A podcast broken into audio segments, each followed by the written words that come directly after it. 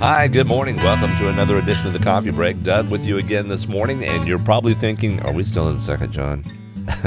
no, we're not. You're going, woo, yay. Well, that was a very small book that we spent a long time on.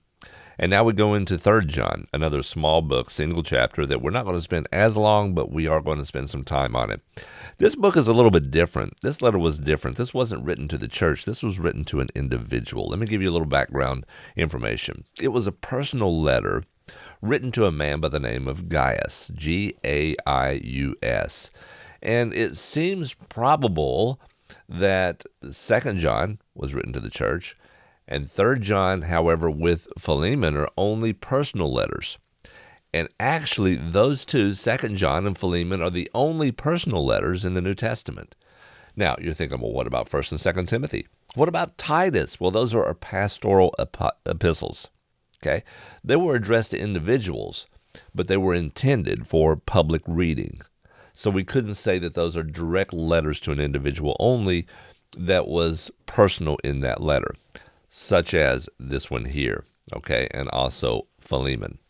So the Apostle John to this individual by the name of Gaius is a very personal letter of early Christian correspondence. And the spiritual character of this individual is evident. So I won't I won't stall there anymore. Let's go ahead and read the first four verses. The elder to the beloved Gaius, whom I love in truth. Beloved, I pray that all may go well with you, and that you may be in good health, as it goes well with your soul.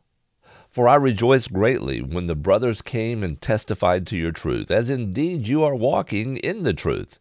I have no greater joy than to hear that my children are walking in the truth. All right, so we will stop there. That's the greeting, that's the opening of that letter. Let's talk about that briefly because there's some very, very interesting things I think we need to pay attention to. Okay, so we've learned who the recipient of the letter is, and that we have learned that this individual is very fond, or the uh, the apostle John. John is very fond of this ind- individual because of his testimony. Think about that a second.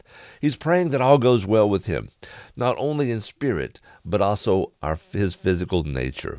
And you know, John is also concerned about people's physical elements. Jesus was concerned through every single gospel about the physical elements of individuals. Okay, so when people were were sick, he was concerned. Where people were lame, he was concerned. And so let that also encourage us that whenever we pray to God the Father through Jesus Christ about things that are hurting, things that are that are um, affecting us in our health. He's concerned in those areas.